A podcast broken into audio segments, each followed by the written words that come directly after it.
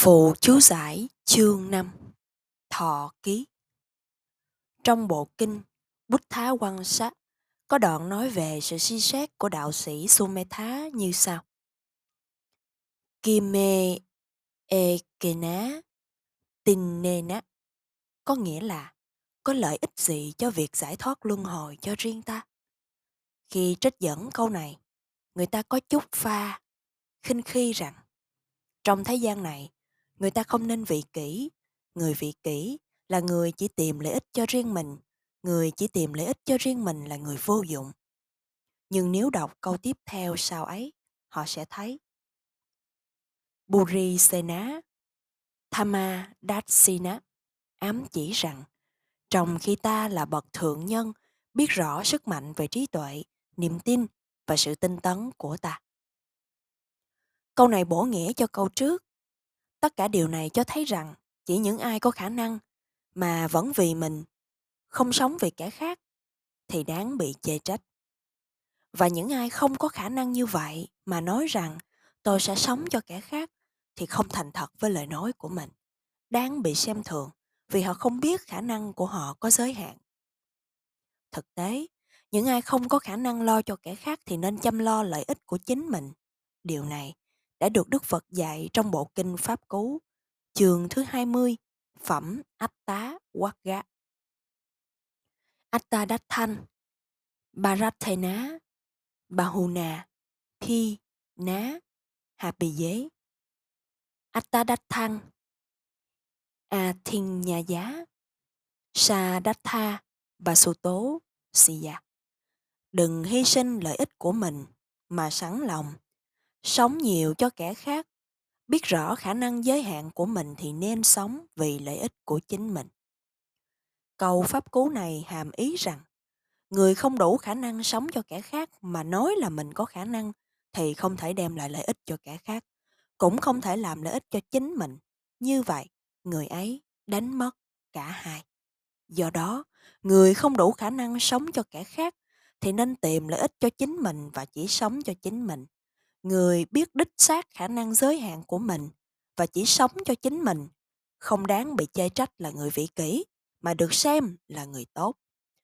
Biết làm điều gì trong giới hạn khả năng của chính mình. Ngược lại, người có đặc tánh như Sumetha là kẻ khục phục vụ kẻ khác, lại chỉ lo cho riêng mình không quan tâm đến lợi ích của kẻ khác thì quả thực đáng bị kết án là con người hoàn toàn vị kỷ. Trái lại chúng ta nên giúp đỡ kẻ khác nếu có khả năng. Nếu không được, thì nên lo cho chính mình để không bị mất lợi ích của mình. Người tìm lợi ích cho mình, nhưng làm ra vẻ quan tâm đến lợi ích của kẻ khác, thì đích thực con người ác, xảo quyệt và bất lương ni liên thiền Niranjaja Ni liên thiền Neran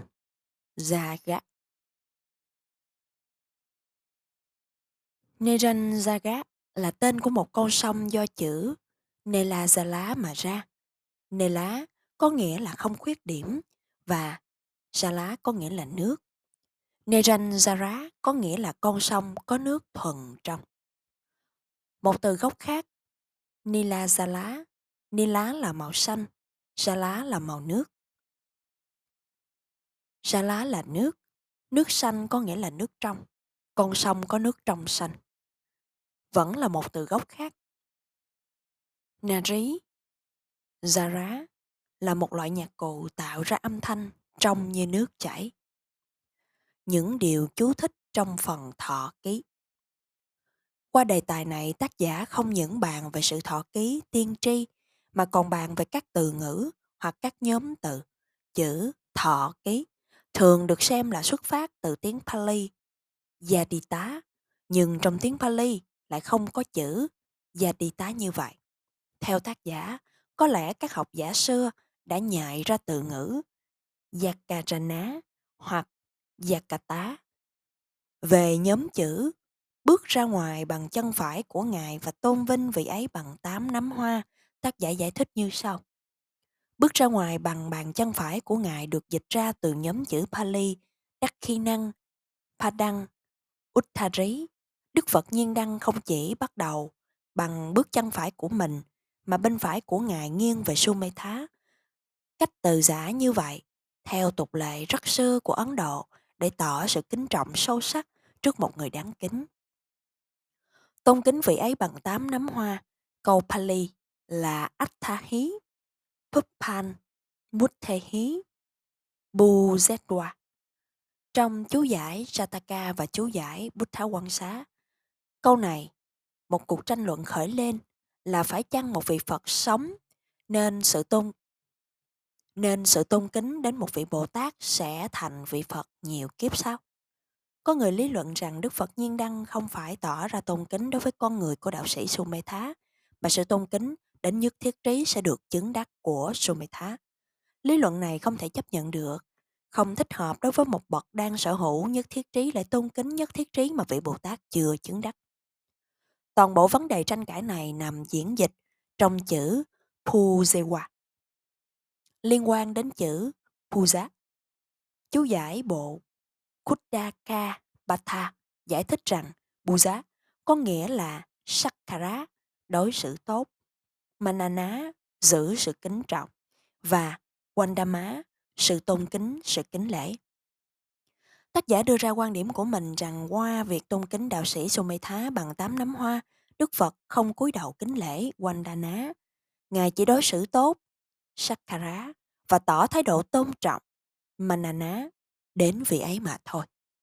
Bộ kinh nói về sự thọ ký xảy ra vào ngày mà sao Wasaka liên hợp với trăng tròn.